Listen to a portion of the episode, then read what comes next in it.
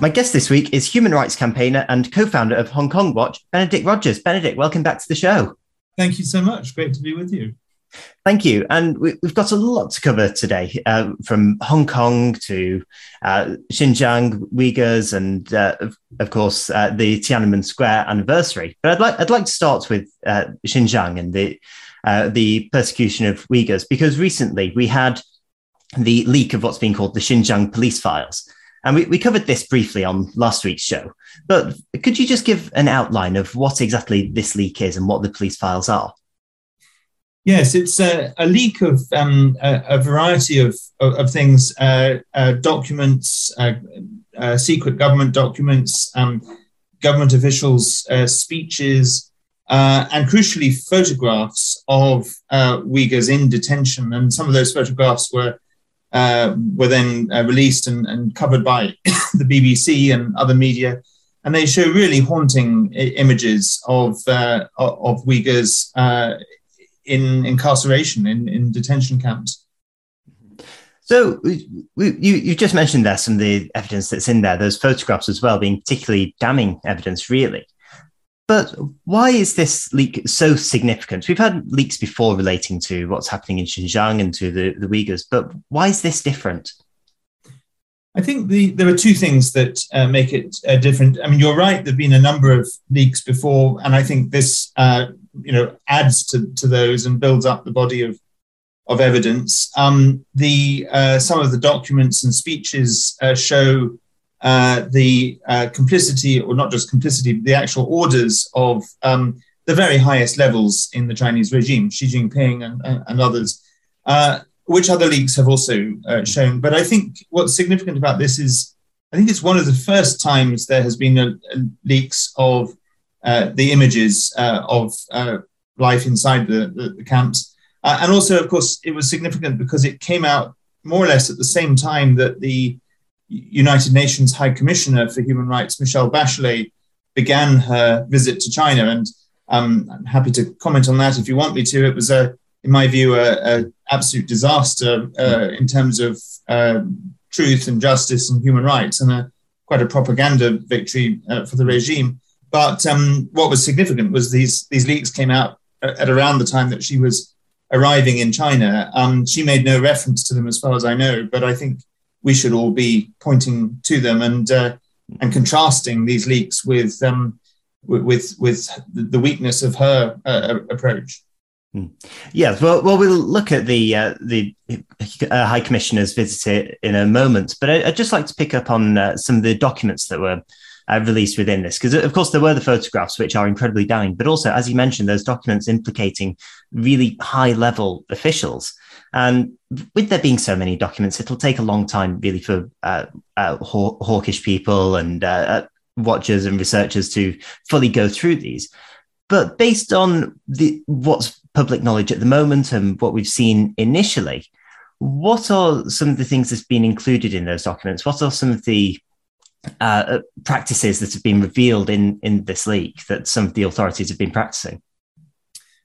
Well, as you say, it, will take time to go through the documents. I, I myself have only really, uh, I, unfortunately, because of being busy with other things, I, have I've only really read the media coverage of it. Mm. Uh, I haven't had a chance to go through the documents themselves. But as I understand it, um, they really build up the picture of um, a, a policy of um, one of the previous leaks some years ago uh, used the phrase absolutely no mercy. Um, a policy of of uh, uh, imprisoning and torturing and, and using Uyghurs for slave labor. Uh, and and those practices, those uh, violations, are not, and it's clear from from the uh, police files, they're, they're not simply the acts of um, random local police officers or prison guards or officials uh, sort of acting um, on their own. It, it's clear that this is part of a uh, a policy directed from the very top. And, and basically, uh, I think we can conclude from these leaks on top of all the previous leaks that uh, essentially Xi Jinping and the very senior leadership of the Chinese Communist Party are responsible for ordering this. And, um, you know, many, uh, increasing number of experts around the world are recognizing this as a genocide, and that means Xi Jinping is guilty of genocide. Hmm. And what what's been the br- broad and overall reaction uh, to to the leaks? And there are a number of MPs and peers in the UK who, again, are particularly hawkish on China, and uh, will I'm sure be looking at this in more detail. But what do you think the reaction has been like so far? Do you think we will see maybe even a, a debate in Parliament on this issue? Well, in fact, there was a, a debate. I think um, the very day of the leak, or or, or the day after, um, basically when when the news uh, broke, um, there was a short uh, debate in the House of Commons um, initiated by Nus Ghani uh, that drew a lot of participation from MPs on on all sides and, and was very welcome. Um, the Foreign Secretary Liz Truss also uh, issued a, a statement, which was again very welcome. I think the challenge we have now is there's no shortage now of debates and statements, mm. um, and and in the UK and in other countries, um, but there's still not enough uh, actual policy action. Mm. Uh, so that's that's what I would hope will come next in terms of actions to uh, hold those accountable for uh, what what the uh, police files describe um, in the form of sanctions, in the form of of making sure that we really do cut out uh, slave labor from our supply chains, um, and, and, and various other uh, uh, steps we should take. Mm-hmm. And so far, there's only been the United States government that's actually made a declaration of genocide on what's happening there. That was a policy from the Trump administration and one of the few that was actually carried on by the Biden administration. And of course, there have been other parliaments and legislatures around the world that have made a similar declaration, the UK Parliament as, as well do you think once more evidence is brought to light through this leak and we've really fully started to unpack what's been revealed here, do you think that will push more governments to make a similar declaration and a similar assessment? I certainly hope so. I mean, I think um, uh, there isn't really a shortage of evidence now mm. as it is, but um, but certainly if, if further evidence uh, comes to light, which I'm sure it will, um, to to complement what's already there, uh, uh, and the, as you say, already we have a number of parliaments that have already made this declaration. Crucially, uh, there's the judgment of the Uyghur Tribunal, which is uh, the only um, independent uh, quasi judicial uh, body uh, that has examined the, the, situation because all the well established bodies like the International Criminal Court, the International Court of Justice, we can't we can't get them to look at it because of China's veto uh, power. Um, but the Uyghur Tribunal was led by an extremely distinguished uh, panel of experts, chaired by um, very distinguished human rights lawyer Sir Geoffrey Nice, who had prosecuted Slobodan Milosevic.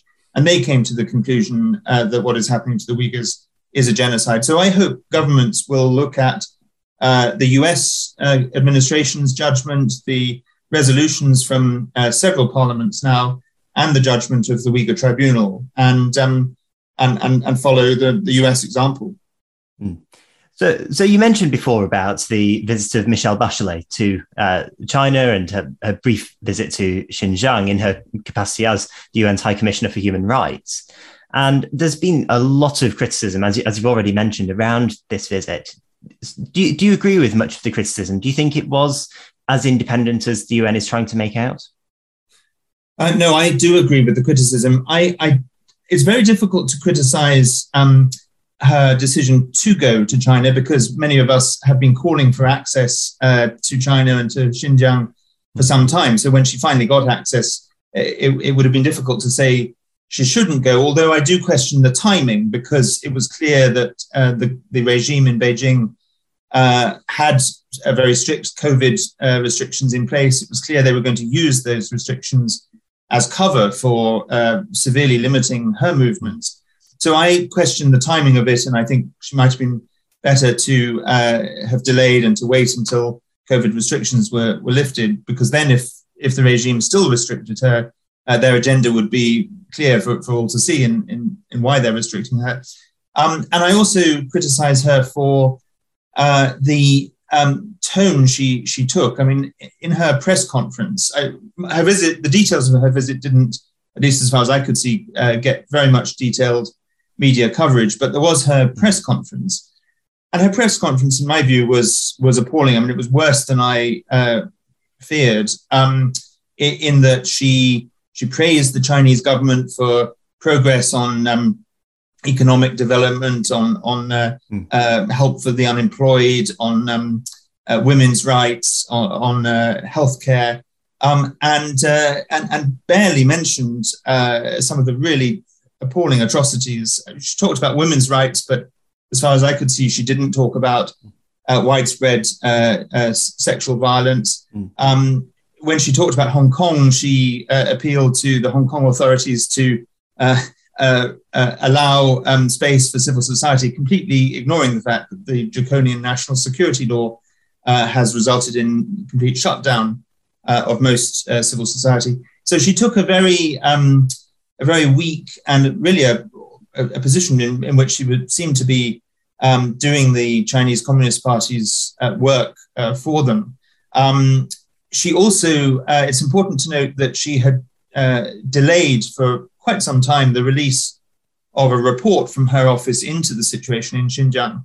Now, one can, even, even if one doesn't like it, one can understand the logic of delaying the report until she'd completed the visit, because obviously, if she'd released the report, the Chinese regime may well have said, "Okay, well, you, are not coming then." Mm. Um, so, so from her point of view, you can understand why she delayed the report uh, until the visit, but she has no excuse to delay the report any further. And there are rumours that she's considering doing so. And if that happened, I think that her, her well, her credibility is already severely undermined, and I think that would just further undermine it.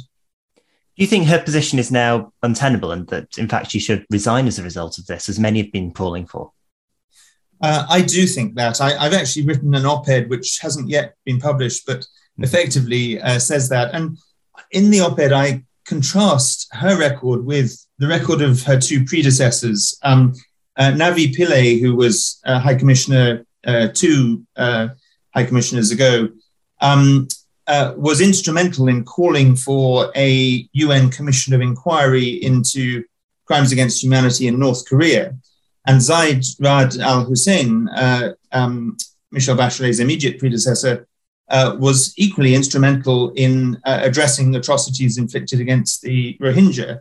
Um, and in total contrast to them, Michelle Bachelet has effectively sold her soul to the Chinese Communist Party regime um, and so, yeah, I think she should uh, resign. And I think um, if she doesn't resign, uh, she should not, her mandate should not be renewed when it's hmm. uh, up for renewal later this year. We need a new UN High Commissioner who, who's actually prepared to stand up for human rights. Mm-hmm. And just, just while we're on the, the United Nations, and you've already mentioned this country or uh, just in your response then, but could I ask for your reaction to North Korea taking on the chairmanship of the United Nations Disarmament Committee? I mean, it would be laughable if it wasn't so serious. Absolutely. I mean, when I first saw the news, I thought, surely this is a joke. Surely this is someone, you know, uh, ha- having some fun. And uh, clearly, uh, it, it, it is true.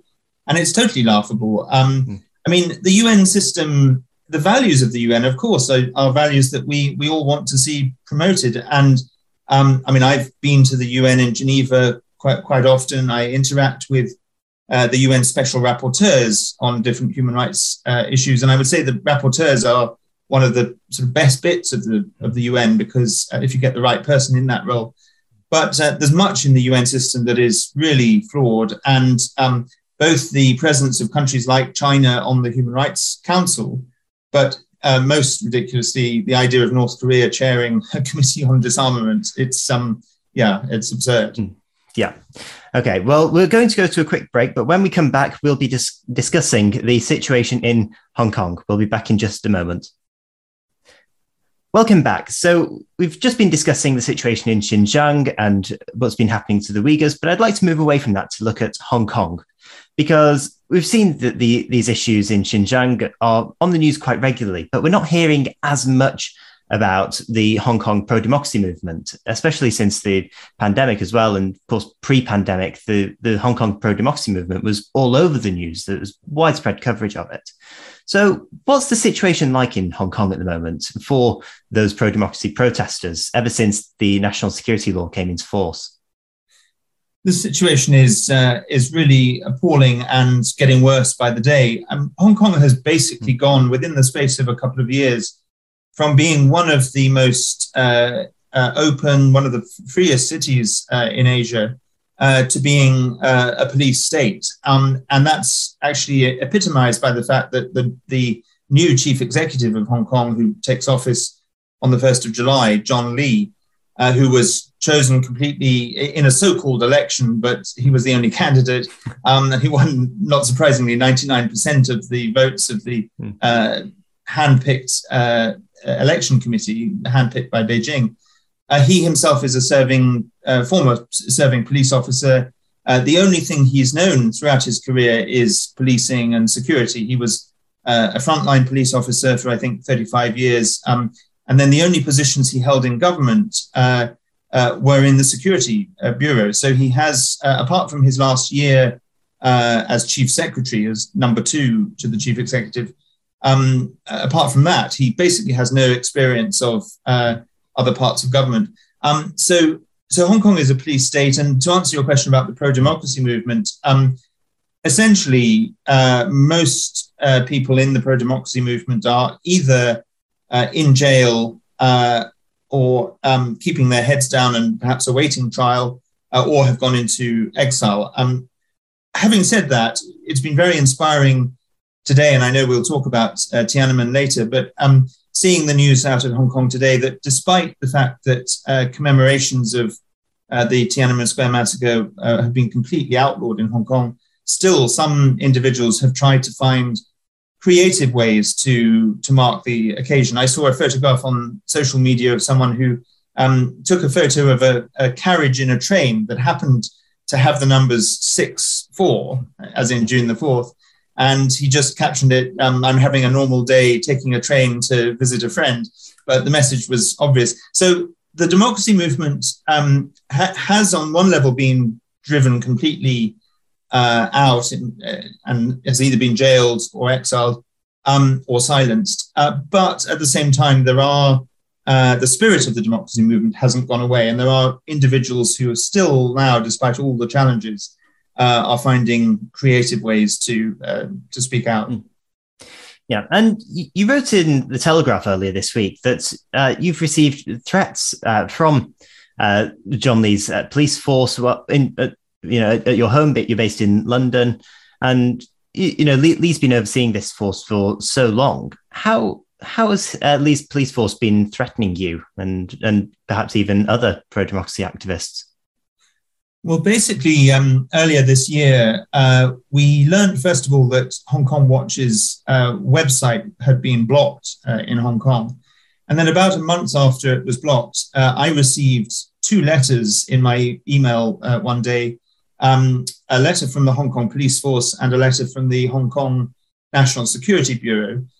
Both letters effectively saying uh, that Hong Kong Watch um, poses a serious uh, threat to China's national security, uh, that our website is a violation of Hong Kong's national security law, uh, that we should take down the website within 72 hours of receipt of the letter, and failure to comply could result in me personally, as the co-founder of Hong Kong Watch, uh, uh, facing um, a hundred thousand Hong Kong dollar fine uh, and a prison term of anything between. The first letter said between one year and three years, and the second letter said between three years and life. So quite a quite a broad uh, span there.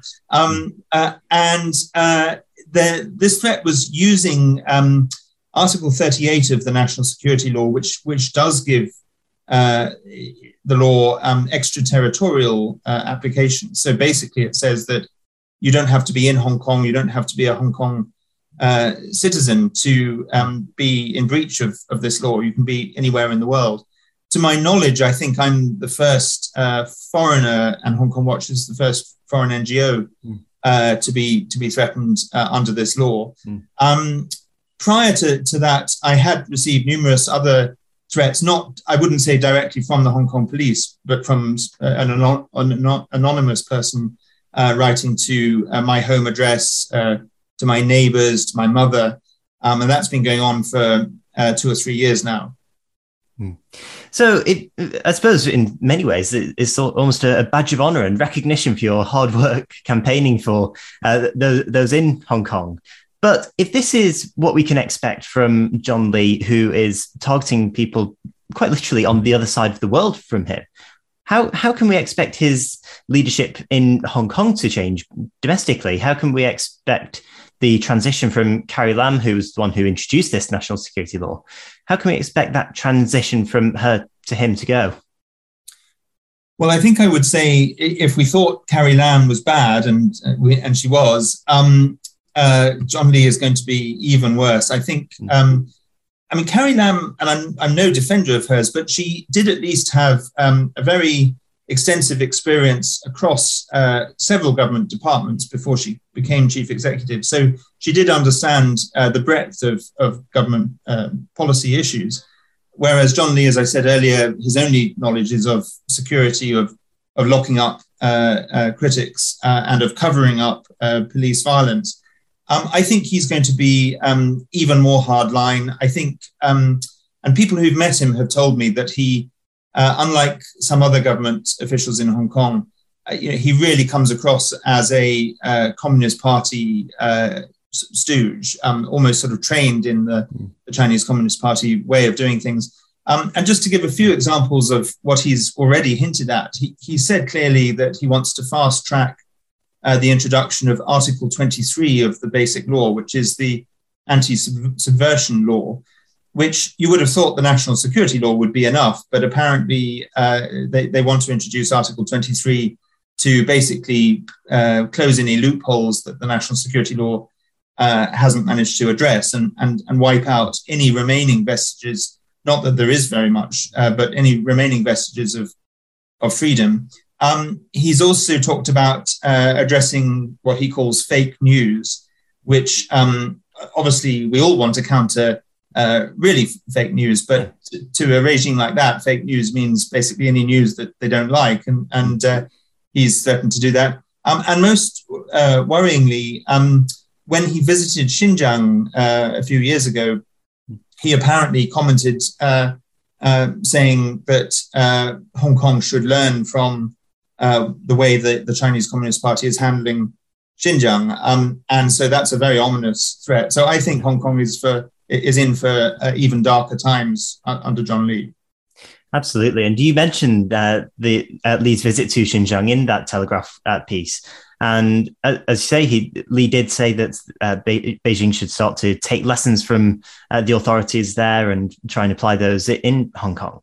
So, just how concerned are you about the future of the pro democracy movement under Lee's premiership, if, if that's his attitude?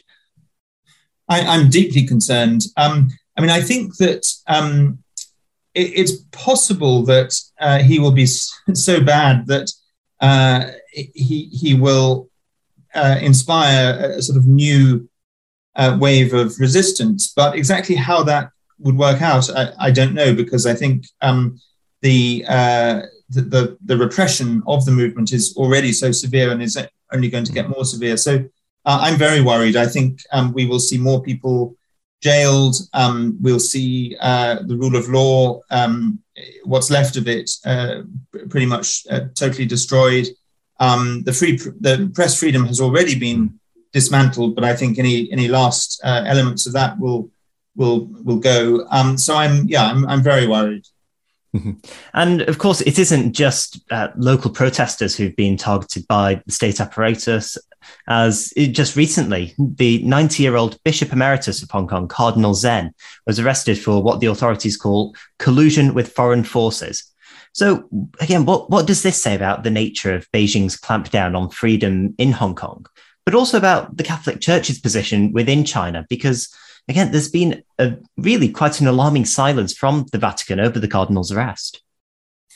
Yes, absolutely. I mean, I think it it indicates um, uh, that Beijing wants to go even further than it's already gone in in cracking down on on all forms of dissent uh, in Hong Kong and arresting a 90 year old internationally renowned cardinal um, was a sort of red line that I, I didn't actually think they would cross. I, I, obviously he's been loathed by Beijing for years because he's been so outspoken, but I thought the fact that he was so well known internationally and was a cardinal and, mm. and was and is 90 years old mm. might uh, mean that they would uh, not cross that line, but but they have.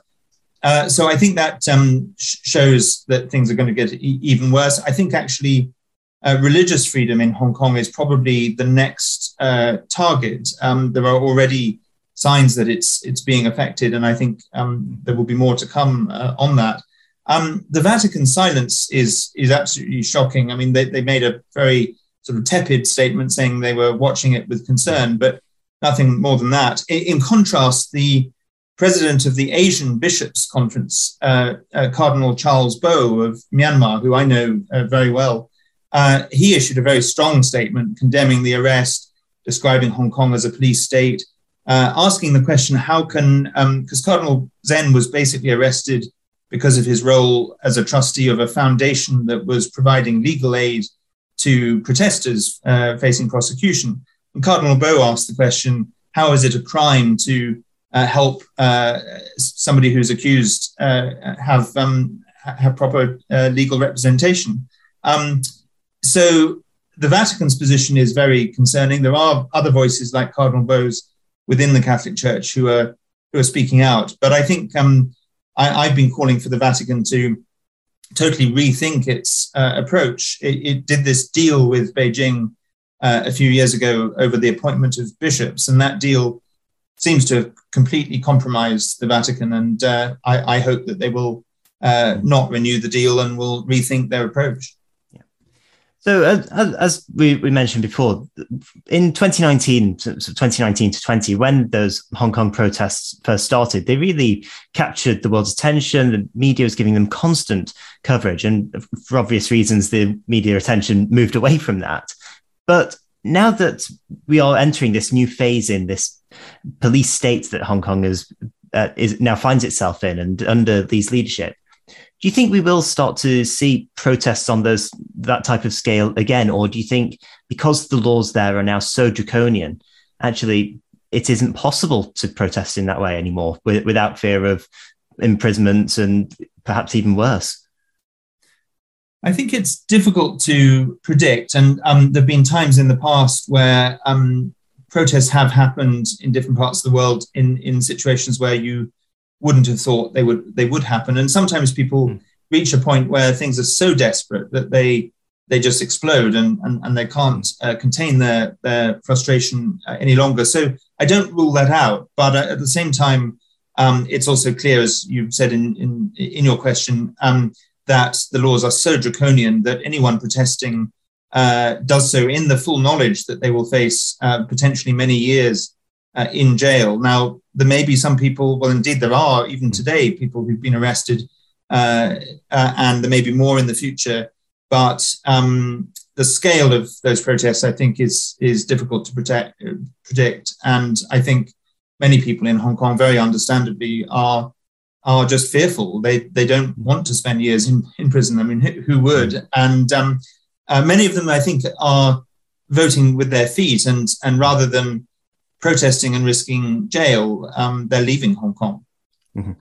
Okay, well, we're going to go to another break, but when we come back, we'll be discussing the anniversary of the Tiananmen Square massacre. We'll be back right after this. Welcome back. I'm still here with Benedict Rogers, the co founder of Hong Kong Watch. Now, of course, this weekend we're celebrating Her Majesty's Platinum Jubilee and we'll look at that a, a little bit later. But uh, we also uh, mark another very important anniversary this weekend, which is 33 years since the Tiananmen Square massacre.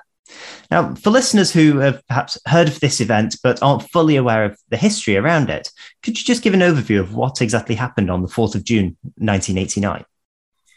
Yes. So uh, throughout uh, May and, and uh, early June, uh, protests took place uh, in uh, Tiananmen Square and indeed in other many other cities across China. Um, and the protests was were sparked by the death of, of, one of the Chinese leaders who was seen as a, a more more reform-minded leader. Um, and they were basically were turned into protests demanding democracy. they were led by uh, students from, from universities across Beijing and, and throughout China. Uh, and they were totally peaceful. They, they, were not, uh, they were not violent. There was no justification for the crackdown that, uh, that, that came. Um, and essentially, what happened on June the 4th was that uh, the Chinese Communist Party, having, having allowed these protests to run for some weeks, and there had been various occasions where uh, some of the party leaders had come out to the square, um, and actually Zhao Ziyang, who was one of the more liberal-minded uh, leaders, had come to the square shortly before June the 4th to warn the students and to try to plead this, with the students to leave so that um, they didn't face what he knew was coming. But on June the 4th, uh, the party ordered the tanks and troops uh, into the square. And essentially, they opened fire, um, and uh, not only in the square itself, but in surrounding streets and across Beijing. And it's estimated, um, the figures I've seen, that uh, at least 10,000 people were, were killed.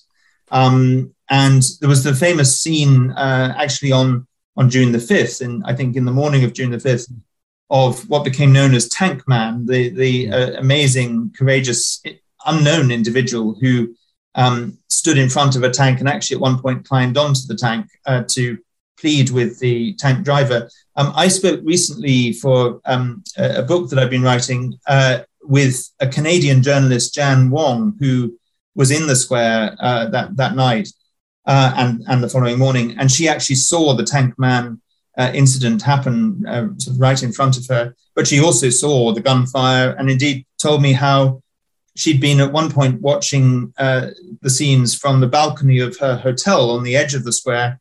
Uh, and actually, a bullet uh, came very close to her um, and hit the wall of, of her hotel just inches from her. So, um, yeah, it was a, an absolute massacre and a, and a, a huge tragedy. Yeah, I mean, I mean that that number of people who've been killed, it's it's almost unimaginable, really, to try and quantify that. And of course, you mentioned there the the iconic photo of Tank Man there, just standing in front of those tanks. But why was Tiananmen Square such a turning point in how the world viewed China? Well, I think it was uh, a turning point um, at least for a time, um, because the idea of a government unleashing its uh, tanks and, and guns on a totally unarmed, defenseless, uh, peaceful uh, people was just so abhorrent and, and, and shocking to everyone. Um, and so, for a period, uh, uh, there were sanctions put on China. The, the, there was uh, an effort by the international community to um, deliver the message that this this is totally unacceptable.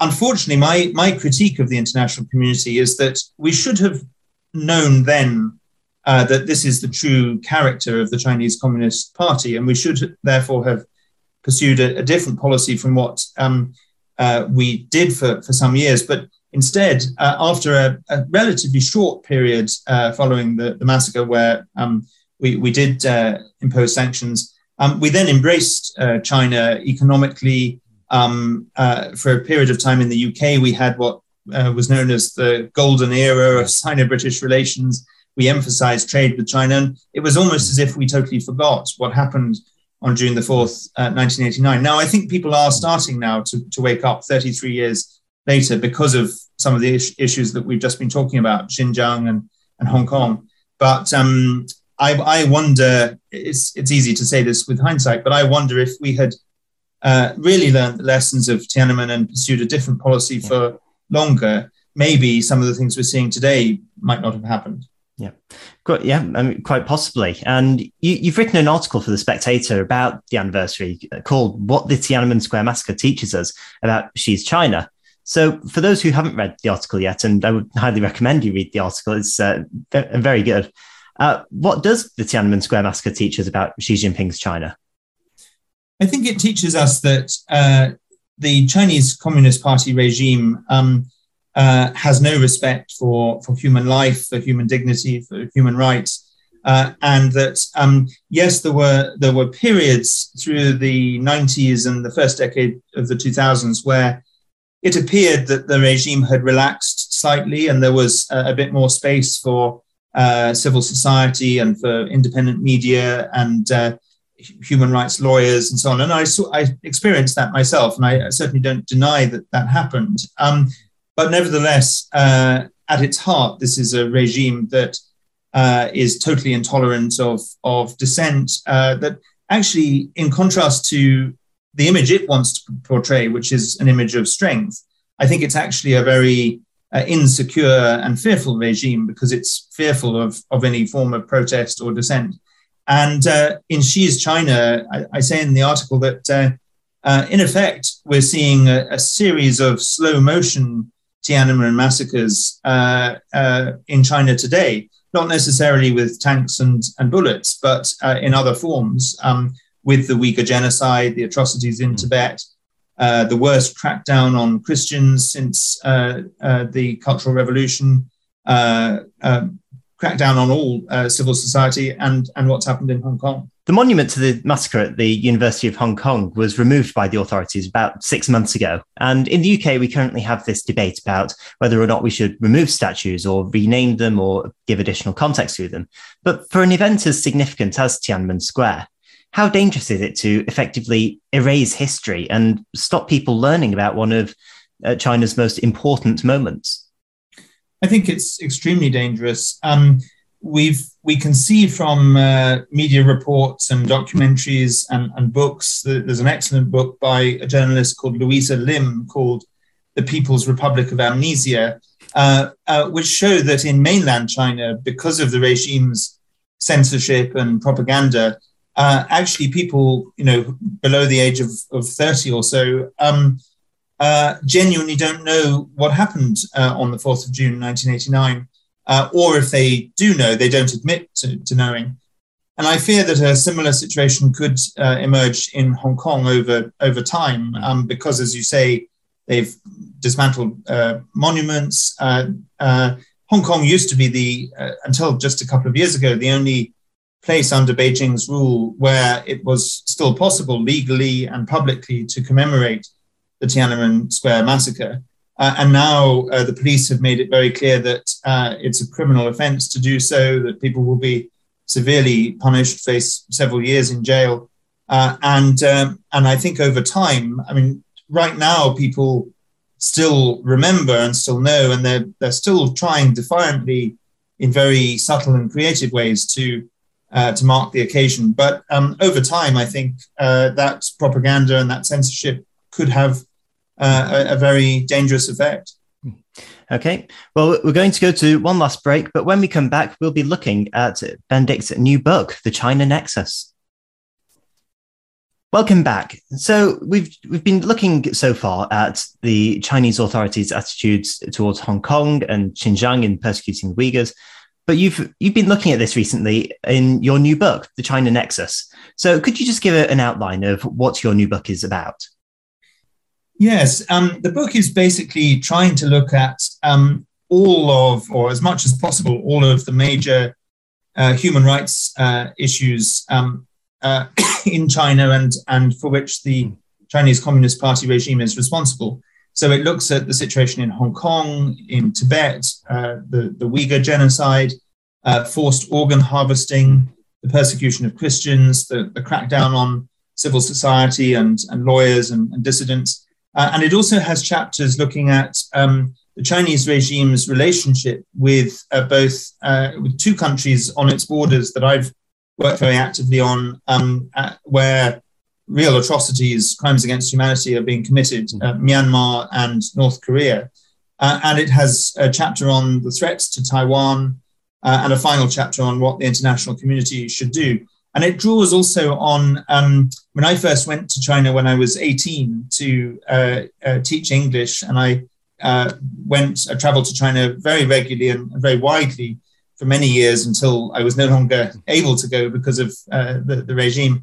Um, and so it draws a bit on my personal experiences as well. It's not a, a personal memoir, it's, it's first and foremost mm. about the issues, but it does draw on some of my, uh, my experiences. Um, and I, I've, i interviewed over 80 uh, people for the book um, Uyghurs, Tibetans, Hong Kongers, Chinese uh, dissidents, um, and also policy uh, experts from, from around the world.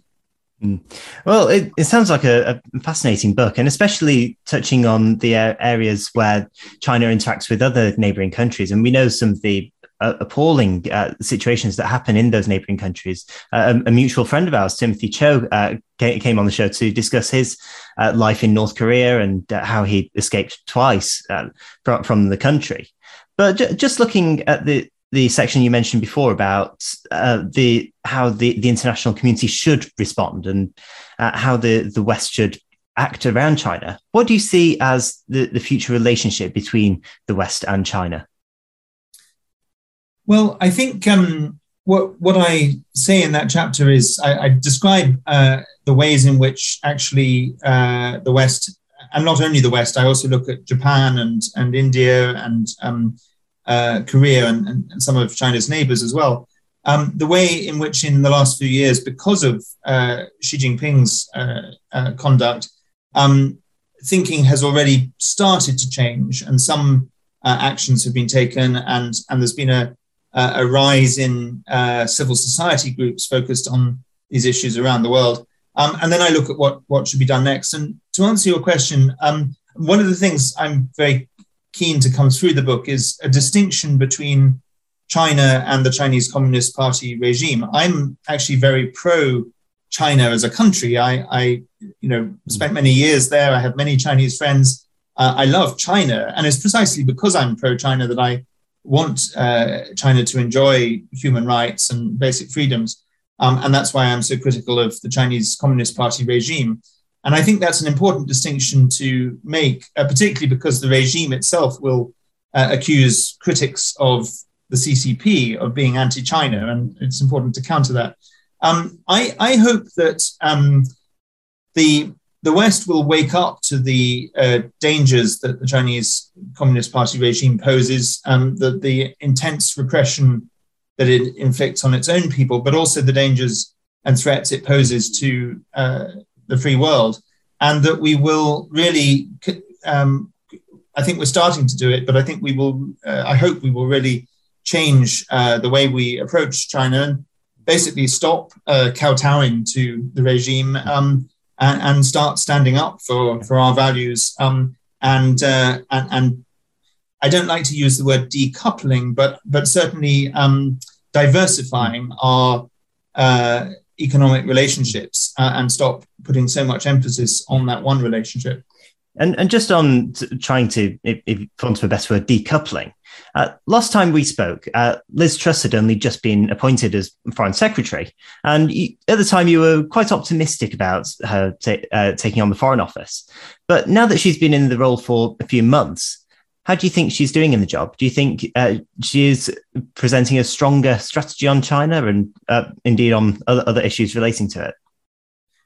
I think um, overall, I'm I'm fairly encouraged. I think she has um, had a tendency to speak out more strongly than some of her predecessors. She's issued uh, statements more regularly. She's um, had quite a focus on China in many of her speeches. Uh, I think the um, the thinking around the new approach to international development is very interesting because that's clearly aimed at uh, trying to to counter China's influence through its Belt and Road uh, initiative and, and the debt dependency uh, approach that it's taken in the developing world. Um, I think there's more uh, she could do uh, uh to translate the rhetoric into uh, concrete policy, um, and I hope she will do that. Um, but so far, I would say the the sort of mood and the rhetoric is um, is welcome. Hmm. And ju- just before we finish, this weekend is, of course, the Queen's Platinum Jubilee. How, how have you found the celebrations so far, and what what do you make of the Queen's 70 year reign? Well, I think it's been completely remarkable. I mean, both uh, obviously her 70 year reign is um, unprecedented. We've never had a, a monarch uh, serve mm. as long as she has. Um, uh, and it's highly unlikely that we will uh, uh, again, at least for the foreseeable future. Um, and the way she's um, served uh, our country um, and continues, we sh- shouldn't talk about her in the past tense. Um, continues to serve. Uh, with such uh, courage and wisdom and, and dignity um, is is quite remarkable. And I think um, I think you'd be really hard pushed to find anyone who um, who wouldn't say what I mm-hmm. what I've just said. But I but I genuinely yeah. mean it. Um, and I think the celebrations have been really wonderful. I think um, there's quite a mood of um, after the well, with the very challenging times that we're in, the war in Ukraine, the cost of living crisis, but also the two years that we had of of lockdowns uh, due to COVID. Um, there's a real sense of of coming together, of communities uh, uniting. Um, and I didn't uh, join in person the events in uh, the Mall and in central London, but I followed uh, a lot of it uh, on television. Um, and I did join a, a local um, event yesterday. Um, and I, I, just think it's a wonderful atmosphere. Mm-hmm. Yeah. And how do, how do you think that the Queen has championed uh, human rights issues throughout her, her 70 year reign? Well, I think she's, um, first of all, she's, she's had a deep understanding of her constitutional role, and she's, she's mm. always been clear in um, in a sense, it's it's a slight, it's an odd system to have an unelected uh, monarch in a democracy, but I think it really works, and I think she is, in many ways, a, a guardian of our democracy because she doesn't. She knows that her role is not to interfere in politics, but rather to to be above it. Um, and I, I think she functions therefore as actually a, a safeguard for for our democracy and, and freedoms. Um, and I think um, around the world, uh, um, I mean, I know that uh, although she doesn't get involved in politics, I think um, as head of the Commonwealth, uh, she presided over a Commonwealth that um, had a significant role in addressing apartheid in South Africa. Um, I think on some of her travels, she's uh, you know she's been a symbol and a beacon of um, of, of good values. So I, I can't think of a particular way she's addressed human rights uh, overtly, and in a sense, that's not her role. But I think the symbolism around her um, is a symbolism of of our freedoms. Yeah, and just briefly on the on the future of the the Commonwealth in in recent months. Um, many uh, Commonwealth member states have seemed to be aligning themselves with China and uh, them falling into the so-called debt traps. And do, do you think many countries around the world, or even many people, are aware of just how much influence China is starting to have over the Commonwealth? In particular, encouraging countries like Barbados, for example, to remove the Queen as, as head of state. And what, what's what's the wider impact that this has? Yes, I think um, I think it's something that is should be taken very seriously. I think people are starting to wake up to it. Um, as I said earlier, I, I think. Uh, Liz Truss's thinking on international development mm. policy is has this in mind, um, and I hope that we will um, uh, really reinvigorate the Commonwealth and renew our links with uh, countries in the Commonwealth and find ways to uh, to counter this threat because um, it, it, definitely is real and we, we do need to wake up to it. Okay, and finally, uh, your new book, The China Nexus, when's it out? Uh, it's out in October, um, uh, and the, the one of the reasons for that timing is that uh, the Chinese Communist Party has its 20th Party Congress in October, and the publishers thought that uh, it might be good to give them a, a surprise gift with, with, this new book. Absolutely. Well, uh, uh, we're very much looking forward to reading it, and we'd love to have you back on the show when it is out. Benedict Rogers, thank you very much for taking time to speak to me today. My pleasure. Thank you for having me. Everyone is talking about magnesium. It's all you hear about. But why? What do we know about magnesium? Well, magnesium is the number one mineral that 75% of Americans are deficient in. If you are a woman over 35, magnesium will help you rediscover balance, energy, and vitality. Magnesium supports more than 300 enzymatic reactions in your body, including those involved in hormonal balance. From functional medicine doctors to mental well being and female hormone experts, we all know that magnesium is the one mineral to improve all aspects of well being and health. But which one?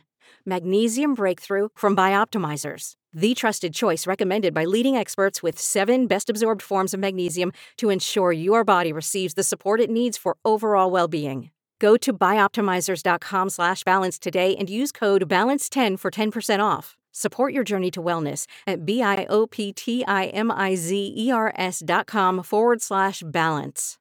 Magnesium Breakthrough from Bioptimizers, your foundation to optimal health and vitality.